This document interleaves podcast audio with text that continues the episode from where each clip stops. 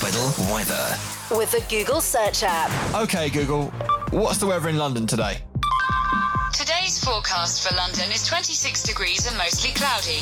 And it's staying dry and warm tomorrow. Highs getting up to 28. Capital reports. I'm Tim John. Five, four, three, two, one.